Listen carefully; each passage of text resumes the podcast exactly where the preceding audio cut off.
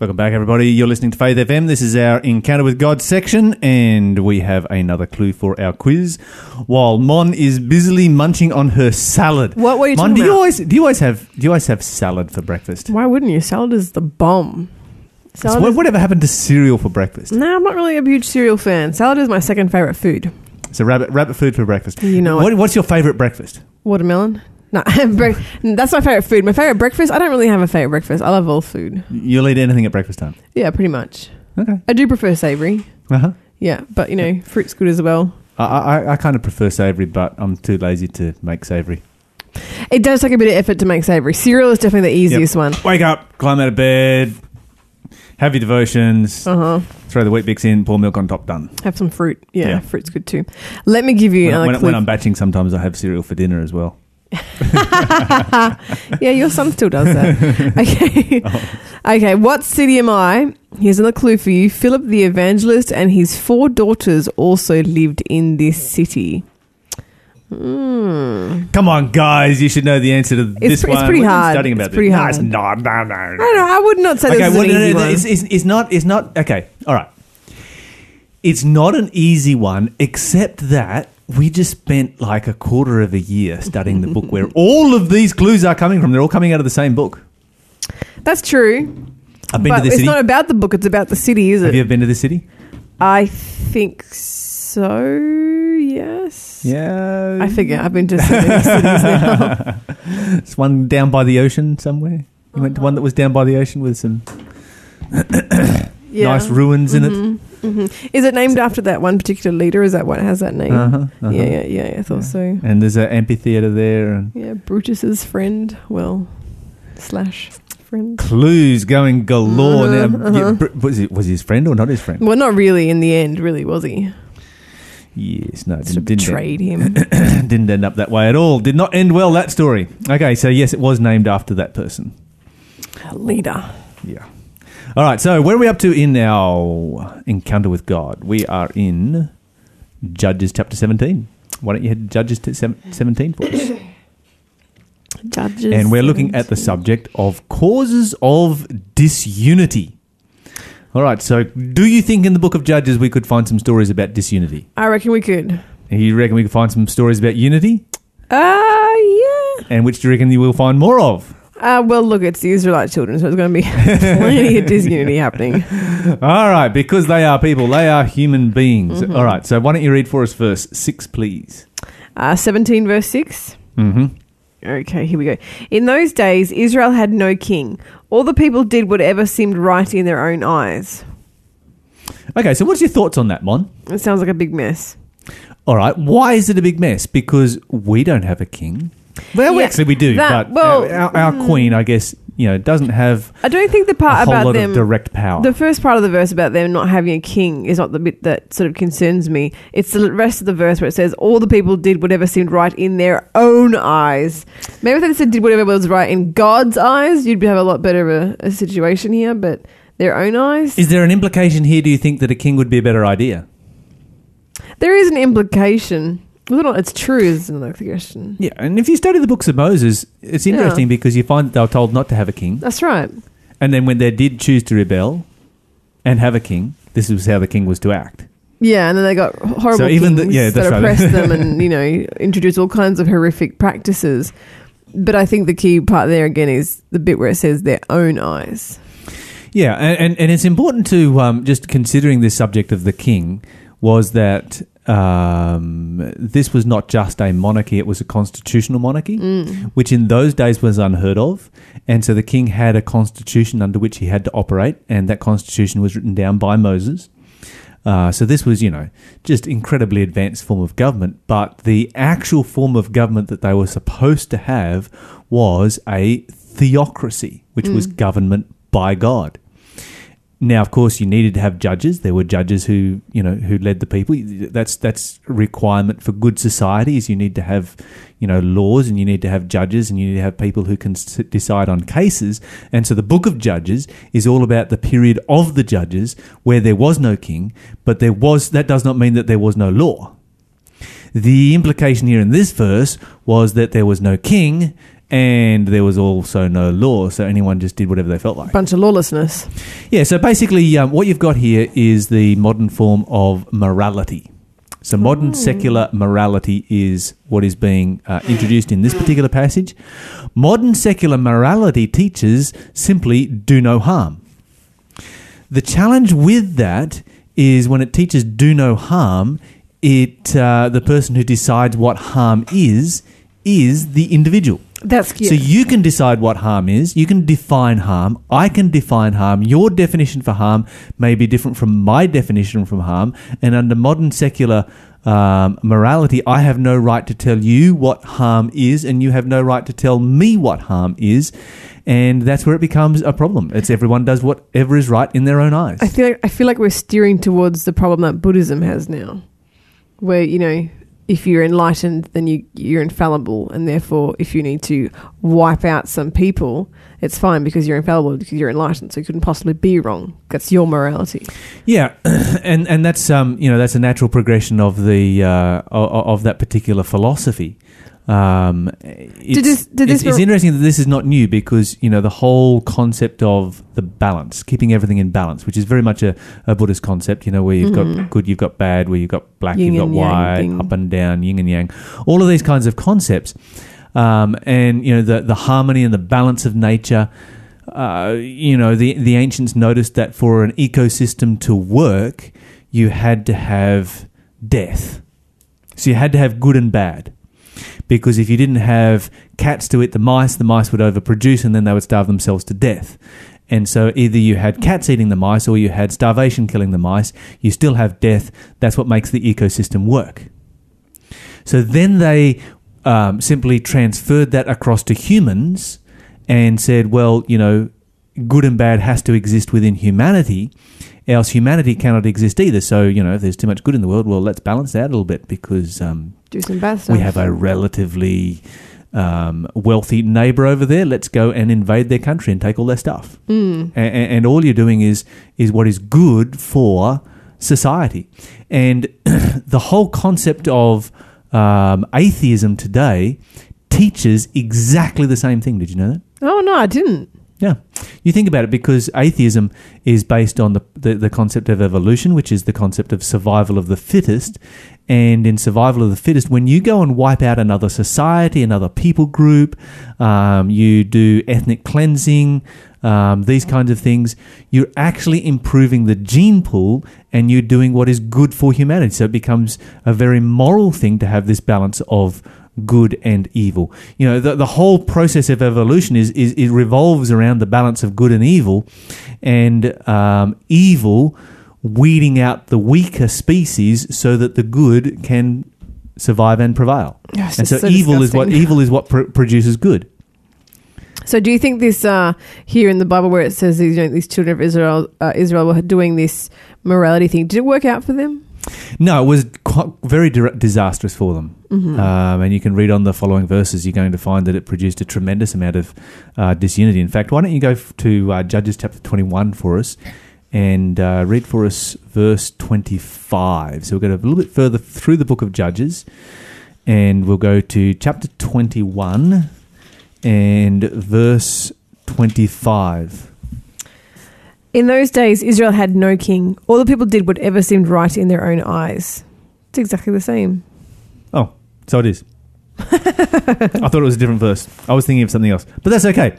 We have the same thing repeated twice. Mm-hmm. Uh, and I think that they are emphasising the point that, you know, they have had a, a, a quite a number of generations throughout the book of Judges. This system is not working. It's surprising that atheists today don't look back at the history books and realise that it's never worked. It is, isn't it? Mm. You know, for, for for a group of people who claim to, you know, uh, cherish intelligence um, in terms of like being a smart person kind of yeah. thing, not as an intelligent design or anything. But it's it's surprising that they don't look back at history and, and realise what's, you know, what the uh, implications are in the future. Yes, and and of course, you know, this is why Christianity has become involved in charities and has invented the whole concept of charities. Mm. Um, because you know, when you when you look at um, you know this this this morality of everyone does what's right in their own eyes, then why would you have a charity? Because people make their choices, and if they make bad choices, they're just weeding themselves out of the gene pool. Mm. They're making the, uh, the the world a better place. You're listening to Faith F M, positively different radio. All right, so let's um, let's go to Judges chapter two. We're going to read a bit of a passage here. This is Judges chapter two, verse eleven to thirteen. The Israel the Israelites did evil in the, in the Lord's sight and served the images of Baal. They abandoned the Lord, the God of their ancestors, who had brought them out of Egypt. They went after their own gods, worshipping the gods of the people around them, and they angered the Lord.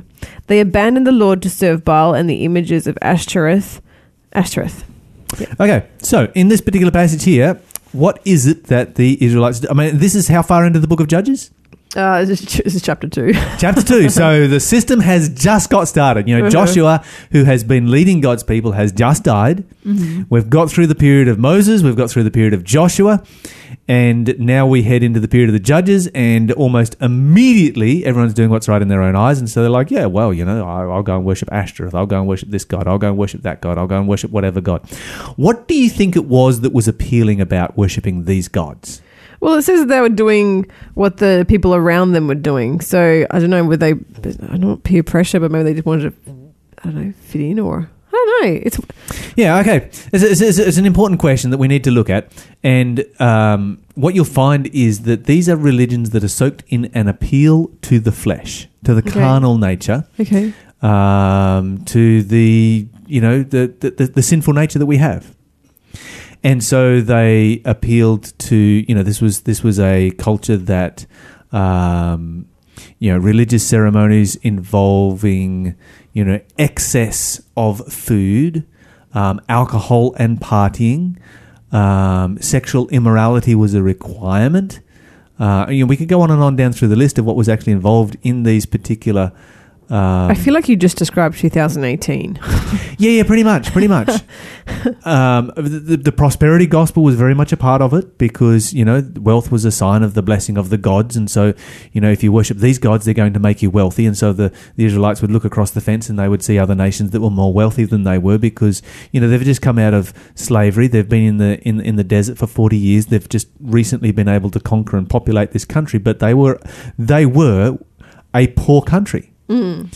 And so they're looking across the uh, the borders and saying, well, you know, you look at this country and that country and the other country, they have strong military, they have great wealth, um, and those countries would look across at Israel and they would say the reason we have wealth and the reason we have strength is because of our gods. Our gods are therefore better than Yahweh. So you need to, you know, come across and become a servant of our gods. And these would become very powerful arguments. Does that mean, you know, because when you said, you know, um, when the Bible says that they did morality in their own eyes um, and then they signed up for Baal and, and Ashtoreth, whatever it was, does that mean they're now doing morality as according to Baal? Or does Baal not come with any morality? Yeah, Baal did come with morality, uh, morality that involved things, uh, you know, in extreme circumstances such as child sacrifice. Okay, so that's a breakdown of morality. Is that what that is? And this is where humans will go. Mm-hmm. You take God out of the equation and this is where humans will end up. And this is why you have, you know, people in, in society today that are arguing in favour of things like pedophilia. This is so disgusting. Because, yeah, they're saying, well, this is something that people are born with. Um, you know, this is not something that they choose to do. Um, and, and, and then they're like, well, you know, this existed in societies in the past and, you know, all these arguments come up. And so they try and justify these kinds of things. And, and, and what we're doing as a society is we're working our way backwards towards, you know, the... Uh, the primitive religions of the past simply because we're doing away with morality. We have no... No, you know, um, black and white morality that exists anymore because your morality is my mora- mora- your morality is yours and mine is mine and anyone's can be anyone's. I hate to sound communistic, but people who advocate for child sex abuse to be normalised should it, should it should be criminalised to advocate that. In my opinion, that's not communist. Well, you know, that's just that's just, just that's just sensible law. Yeah, of course that should be a criminal offence. Yeah, to lock advoc- these people up, throw them in jail, throw the key away, don't let them ever yeah, see the light of yeah. day again. You know, because we are dealing with the ramifications. You know, this is this conflict that you get in our society today that has done away with God, and this is why our society is so confused, because we see the, the the damage it does, and so we have royal commissions when we and we do all of this effort to get rid of, you know, uh, pedophilia and all of these kind of things, particularly institutional pedophilia, et cetera. And we work really hard to get rid of that because we see the results of it. But at the same time, the same arguments are being used to promote it. Mm. It, it, it boggles your mind when people, you realise you have a group you of people who don't think things through. You take God out of the equation, human beings become idiots. Yeah, that's true. It's it's it's as simple as that. And, uh, y- and you, know, you have the example of it right here in Judges. Oh, yes. Oh, yes, absolutely. Let's go to chapter three. And uh, I'll get you to read a few verses, verses mm-hmm. for us there, and just let us know, um, you know, after chapter two, did someone come along, sort it out? Did it solve the problem? Uh, chapter three, verse one? Uh, five to seven. Five to seven says, so the people of Israel lived among the Canaanites, Hittites, Amorites, Pe- Perizzites, Hivites, and Jebusites, and they intermarried with them. Israelite sons married their daughters, and Israelite daughters were given in marriage to their sons, and the Israelites served their gods. Now, that's an interesting correlation there, isn't it? Mm, very much so. Because, you know, the Bible doesn't speak against, uh, you know, it's, it's not morally wrong to marry someone of another nation or another race. Correct. Um, but the Bible says, you know, the Bible told them at this particular time, don't do that. Why did Why did God say not to intermarry at that time? Well, it's... It, it, anytime people of two different religions come together in a marriage, it's very difficult for the lines not to be blurred. And um, usually what happens is that someone lets go of their faith. Yeah, that's right. Mm-hmm. Um, absolutely. And, you know, the the issue here was not race. Mm-hmm. The re- issue is religion. Mm-hmm. And that's why it finishes with those words there, you know, and they went and served those gods. Yeah, and then it continues and it says, the Israelites did evil in the Lord's sight. They forgot about the Lord their God, and they served the images of Baal and the Asherah poles. So that's that's the natural progression of intermarrying with people of other religions. You you know, you forget the Lord your God. A friend of mine was counselling um, a couple one time, and this woman had come to him for counselling, and she was a Protestant Christian um, who had married a Roman Catholic. And, of course, he was just, you know, he was a lovely, godly man. They'd had a great relationship together. They had, you know, several children that they were raising. And, you know, each was exerting a certain religious influence on the children. Oh. Now, of course, for the Roman Catholic, it came time for confirmation. And for, you know, the Roman Catholic husband, this this was something that was critical and it was salvational. He doesn't want his children to be lost. Mm-hmm. Um, and you know, without confirmation, his children in danger of eternal hellfire. This was this is this is his religious belief. Mm-hmm. And for the Protestant wife, of course, for her children to be to to to, uh, to have confirmation in the Roman Catholic Church was placing them in danger of hellfire. Oh, mercy. And so what do you do in that situation? Because, you know, and she's come to him like, you know, you, you need to you need to tell him that he can't, you know, he has no right to uh, to encourage our children to go through confirmation because of, of my religious liberty and my religious freedom and, and my religious beliefs. And and, uh, and he had to turn around and say, no, you made this choice when you married him. That's right. And he has every right as the parent to do what, you know, he sees according to his conscience and according to his religion is the most important thing. And you can imagine, you know, this is a this is a, an issue in that relationship that's seen as being life and death.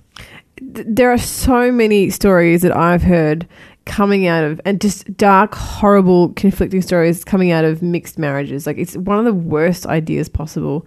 Like, it's, it's you're better off being alone your whole life than getting married to someone who doesn't believe the same thing. And it, it always breaks my heart when I when you hear the stories about the kids, because when your parents can't present a unified front, like, that's just so confusing. Can you imagine these kids of the, of yeah, the couple? Exactly. Like, are we getting confirmed or not getting confirmed? Are we doing what mum wants? Are we doing what dad wants? And, and, and, and where is my salvation found? Is it found over here or is it found over there? Yeah. I mean, at that age, I probably don't really understand, but it, the, the conflict, that I understand the conflict between the parents is like, which parent do I keep happy? And and the parents freaking out of their minds mm-hmm. because, you know, the parents love their children. They want to see their children saved eternally. Yeah. And it's just it's just a terrible, terrible idea. And we see it illustrated here with um, you know, the Israelites doing during the time of the Judges, where they are uh, that they begin to inter, intermarry. They, they, their morality is, you know, whatever seems right in their own eyes, whatever seems to not be bringing harm to others, and and so you know their, their their standard of morality has disappeared, and now they're intermarrying, and so of course the uh, entire nation leaves the service of God and goes into the worship of idols. We're going to move on right now. Back soon. I can only imagine what it will be like when I walk by your side. I can only imagine what my eyes will see when your face is before me. I can only imagine. I can only imagine, surrounded by your glory. One will my heart feel, will I dance for you, Jesus?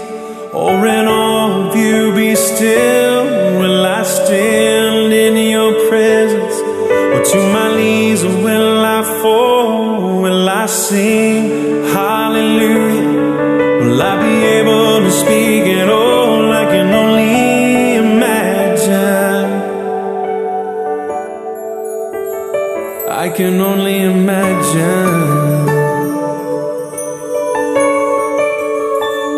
I can only imagine when that day comes and I find myself standing in the sun. I can only imagine when all I would do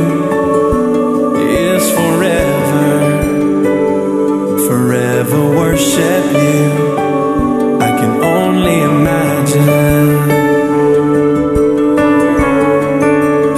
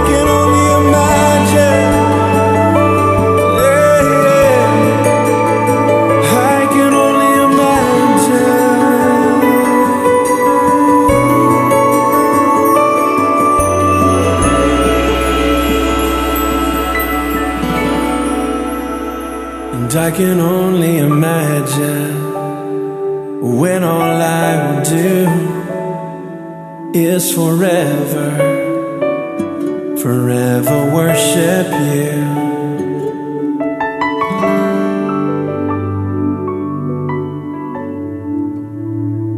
I can only imagine.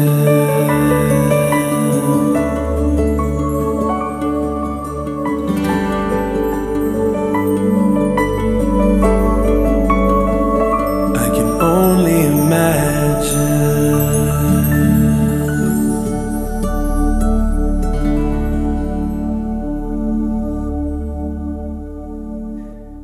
You are listening to Bart Millard and Shannon Millard with I Can Only Imagine here on Faith F M. Do we have another clue for our quiz there, Mon? Nobody snapped this one up yet. We it's not getting... an easy quiz, Lyle. This is a pretty hard one. It just one. feels easy because we've... Because you're a smarty pants. Been reading this book. Okay, what city am I? Cornelius lived in this city. And its name begins with the letter C. Not just Cornelius, but the city. Okay, give us a call. one eight hundred three two four eight four three if you know the answer, or text us on zero four nine one zero six four six six nine. What are you making there, Mon? I am crocheting a blanket. A how, blanket? How is that a question? You know I'm always making blankets.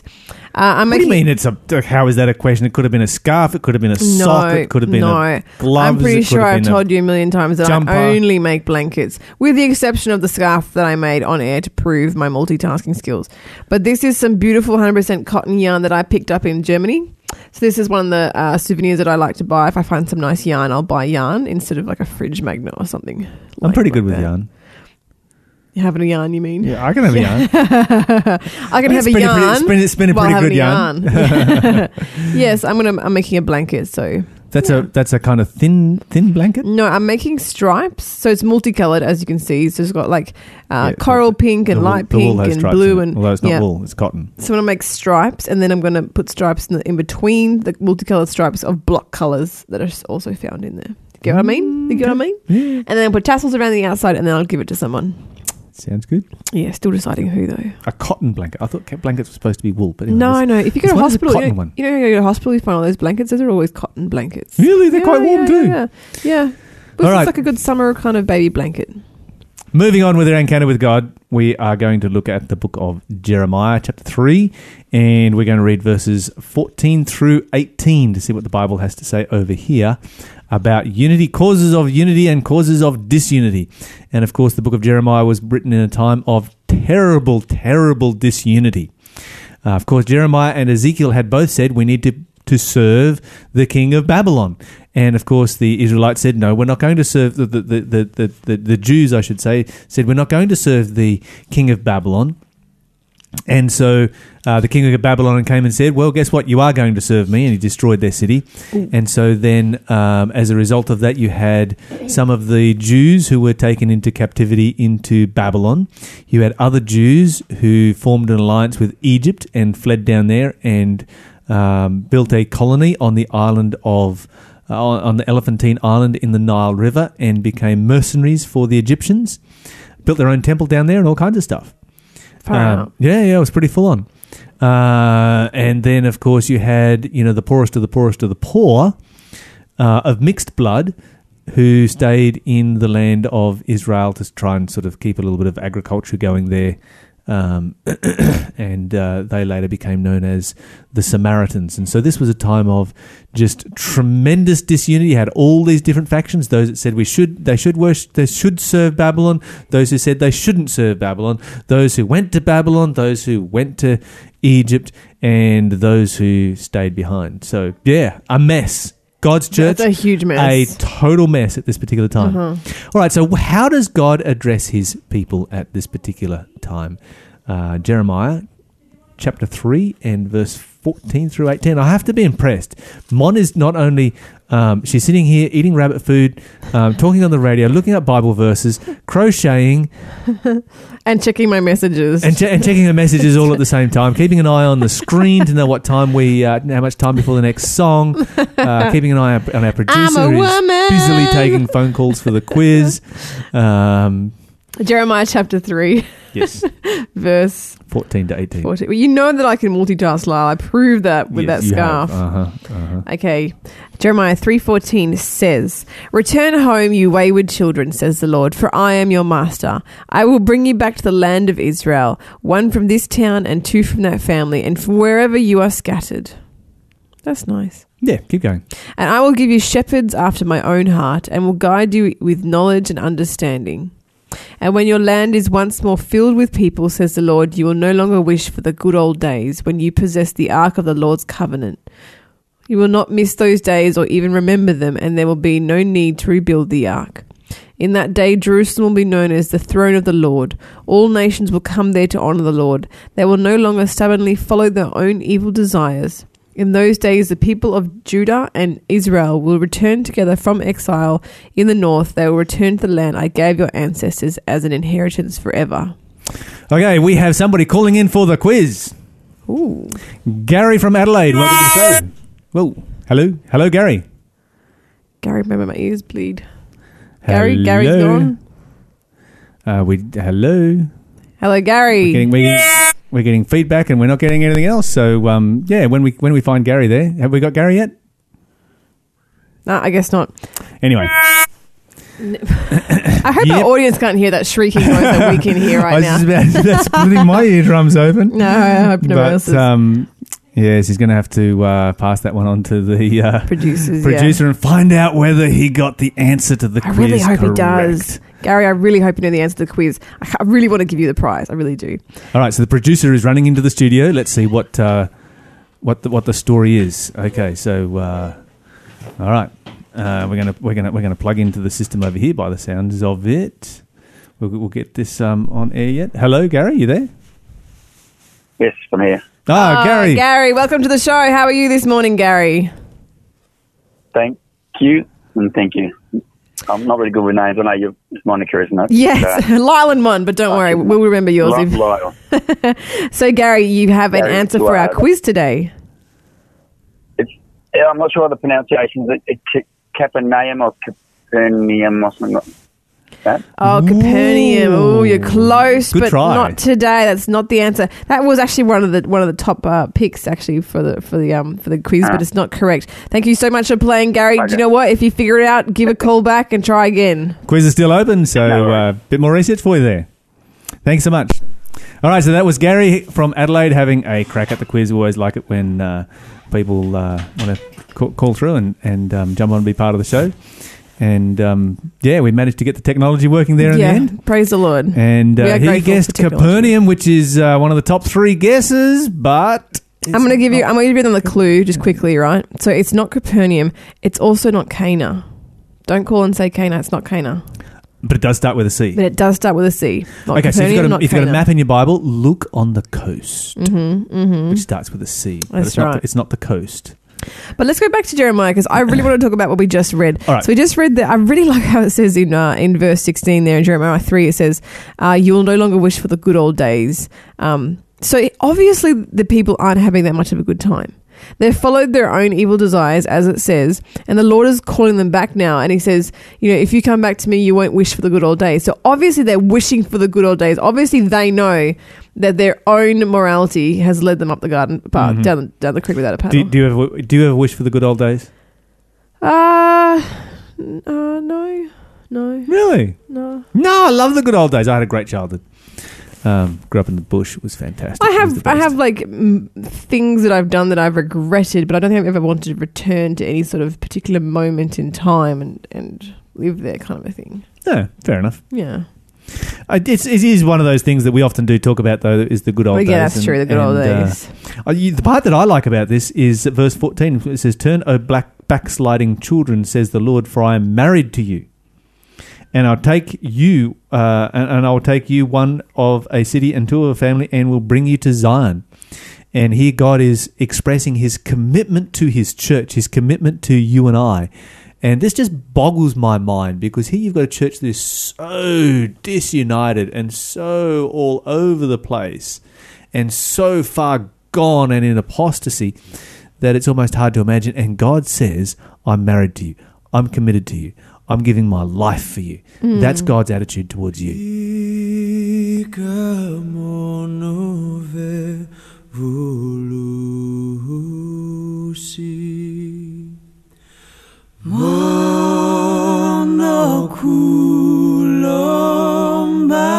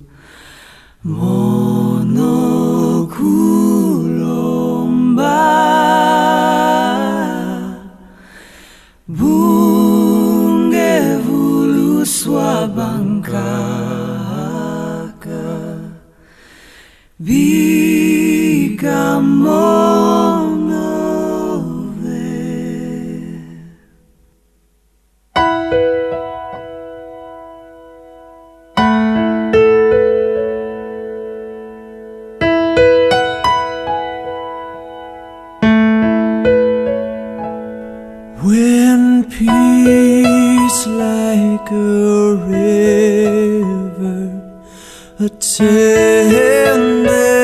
my way, when sorrows like sea billows roll,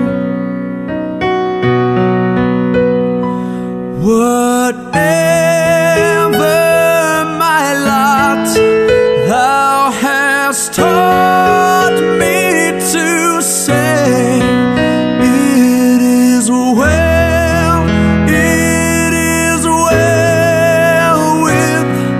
my soul.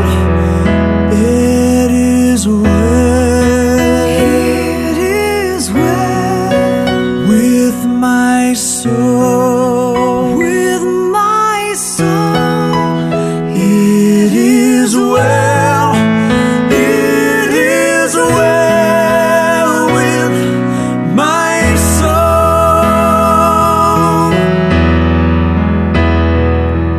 And I sing, oh, the blessing of this glorious love, that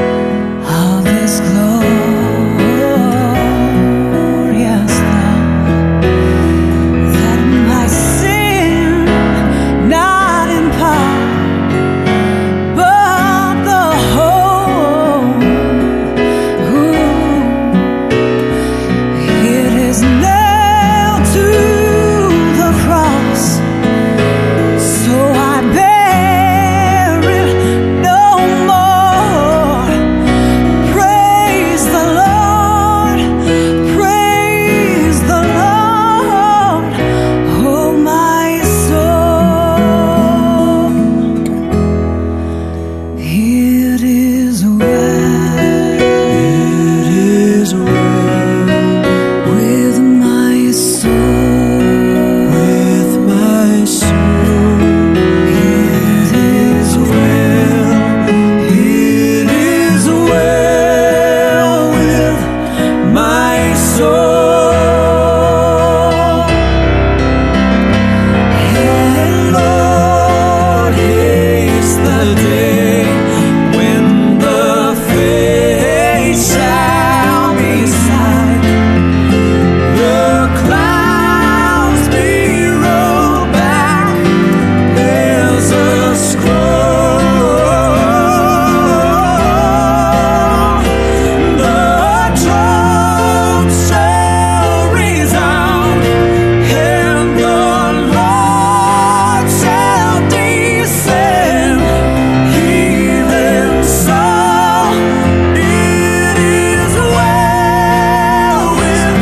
is well with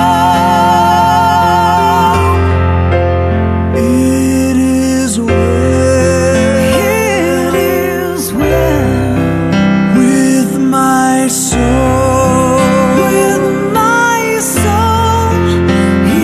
It is well, it is well with my soul, with my soul. It is well, it is well with my soul. It is well, it is well with my soul, with my soul. It is well, it is well with my soul.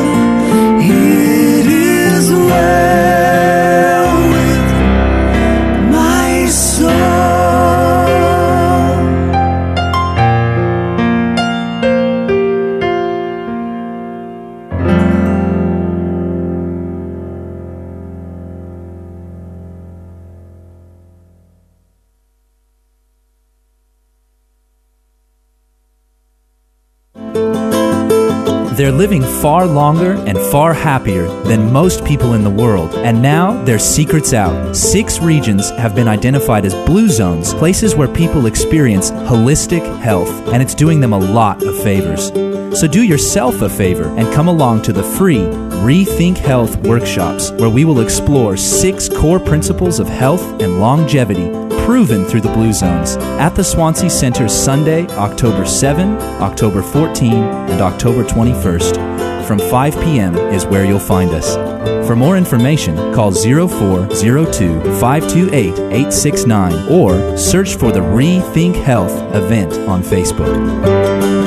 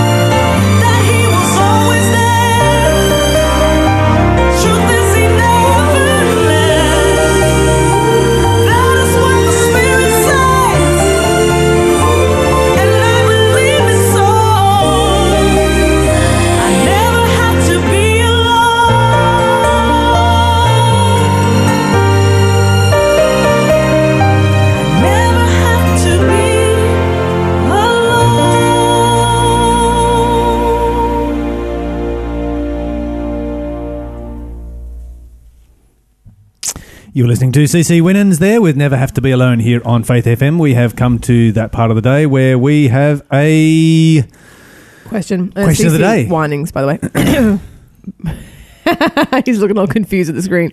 But don't look so confused like us. We're about to ask you the question of the day, and you can't be confused if you're going to answer the question of the day. Can you now? No, I can't be confused. All right, I'm not confused. Okay, the question that's come in is, what is the early and latter rain? Okay, great question right here. The Bible speaks about the early and the latter rain using an agricultural concept. It works a little bit like this. So you go through the winter, uh, fairly dry winter. the ground is kind of dry. You plough your ground because you can get out there because, you know, it's not raining, it's not all mud. So you plough all your ground up and then you sow your seed. Now, if you sow your seed into dry ground and then just leave it there, then nothing is going to happen as a result. The seed will just stay as dry seed in the dry ground. What you need is water to come on that for it to germinate. And so they relied in uh, in Israel, they relied on these two rains that were called the early and the latter rain. So you plant your seed, you get your early rain, that's going to cause the seed to germinate. So now it springs up and it starts to grow. And it will continue, it gets its roots down so it can continue to grow. It's got moisture within itself, it's getting moisture out of the ground, et cetera. And it continues to grow. But if your seed grows and you don't get any more rain thereafter, when you come to... Uh, to, to, to harvest the grain, there's going to be vac- very, actually very little grain on it. A good example is if you've ever grown sweet corn and your your, your seed germinates, your sweet corn comes up and it looks nice and you're, it's growing there and it's all happy.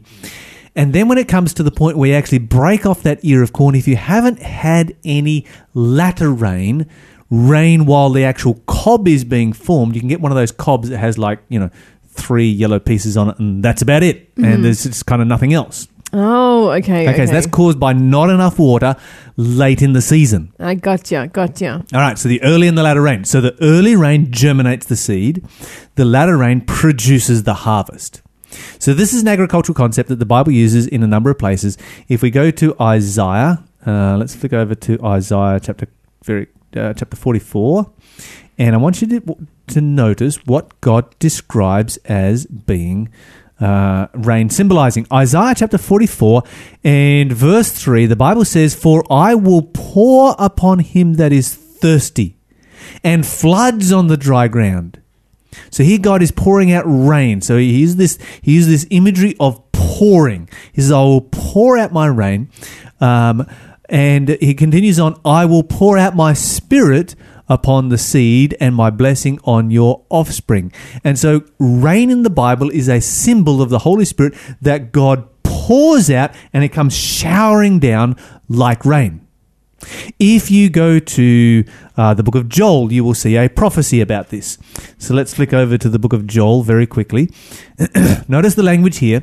In verse uh, chapter two and verse twenty-eight, it says, "And it shall come to pass afterward that I will pour out my spirit upon all flesh. Your sons and daughters will prophesy, your old men shall dream dreams, young men shall see visions, also upon the servants and the handmaids. In those days I will pour out my spirit." And so the, the rain coming down is seen as a symbol of the falling of the Holy Spirit. And so the Apostle Peter, on the day of Pentecost, when the Holy Spirit was poured out with great power, he proclaims that this is a fulfillment of the prophecy of Joel about the pouring out of the Holy Spirit. And this was this was the early rain to cause the seed of the Christian church to germinate. And so the, the seed germinates, and for the next you know uh, century, the Christianity spreads incre- incredibly rapidly everywhere under this incredible outpouring of the Holy Spirit. But the Bible goes on, because it's not finished here, and it says, "And I will show wonders in the heavens and the earth, blood and fire and pillars of smoke. The sun shall be turned into darkness and the moon into blood before the great and terrible day of the Lord comes." And so the indication is that not only do you have an early rain to cause Christianity to germinate, but you have a latter rain, another outpouring of the Holy Spirit, just like the first one, except the latter rain was always bigger, to finish the work. So the early rain starts the work. The latter rain finishes the work. This is talking about two great outpourings of God's Holy Spirit.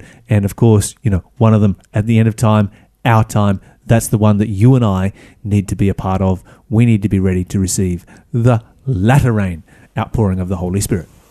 Thank you very much, Lyle. If you have a- we give us a call. I never hear heard a story from the blessed old book. How the walls of Jericho the people marched around, and when the trumpet sounded, how the mighty walls shook. Walls around the city came a tumbling down. The Lord delivered Daniel from the hungry lion's den. He rolled the waters back before old Moses and his men. He led the people out of Egypt's bondage and its sin. The Lord, He calmed the ocean and the mighty winds that blew. He saved the Hebrew children from the fiery furnace too. He rose up from the grave just like the prophet said He'd do. never will forsake us, man, and on when may come. Safely he will lead his faithful children on home. The Lord said, brother Jonah, go to Nineveh land. But he disobeyed the Lord by hiding away. Then Jonah got converted to obey the command. From the well the Lord delivered him on that day. The Lord delivered Daniel from the hungry lion's den. He rolled the waters back before old Moses and his men. He led the people out of Egypt's bondage and its sin. The Lord, he calmed the ocean and the mighty winds that blew. He saved the Hebrew children from the fiery furnace too. He rose up from the grave just like the prophet said he'd do. Never will forsake us, matter not what may come. Safely he will lead his faithful children on home. The Lord has raised the dead and caused the blinded to see, cleansed the leopard spots and turned the water to wine. The Lord's the same today and now forever will be. There's no other power like the Savior divine. The Lord delivered Daniel from the hungry lion's den. He rolled the waters back before old Moses and his men. He led the people out of Egypt's bondage and its sin. The Lord, he calmed the ocean and the mighty winds that blew. He saved the Hebrew children from the fiery furnace too. He rose up from the grave just like the prophet said he'd do. Never will forsake us, matter not when they come. Safely he will lead his faithful children on.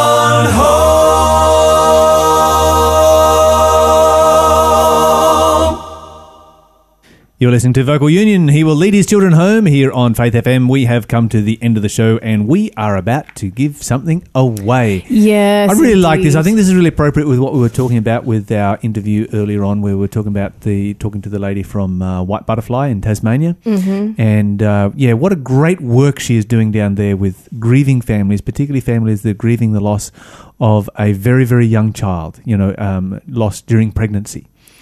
And, uh, yeah, if you missed that, then uh, just check on our social media. We're posting up details for that. Um, and if you know somebody who has – if you have lost a child uh, very early on in pregnancy, or if you know somebody who has lost a child very, very early on in pregnancy, then uh, definitely get in contact with, uh, with White Butterfly and the work that they are doing.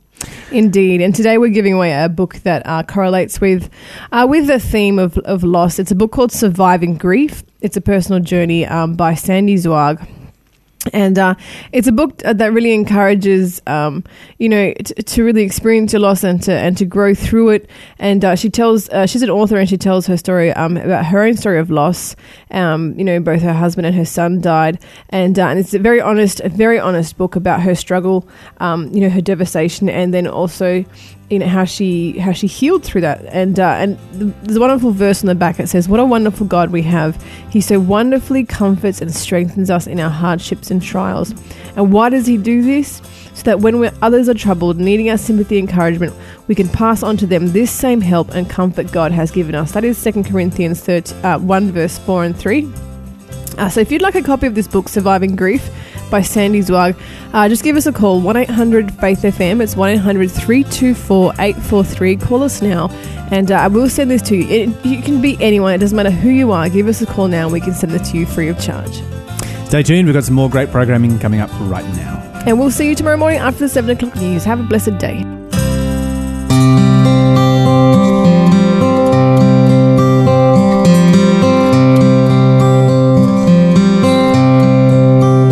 Blessed assurance, Jesus is mine. Oh, what a foretaste of glory divine, heir of salvation, purchase of God, born of His Spirit, washed in His blood. This is my story, this is my song, praising my Savior all the day long. This is my story, this is my song, praising my Savior all the day long. Perfect submission, perfect delight, visions of rapture now burst on my sight. Angels descending, bring from above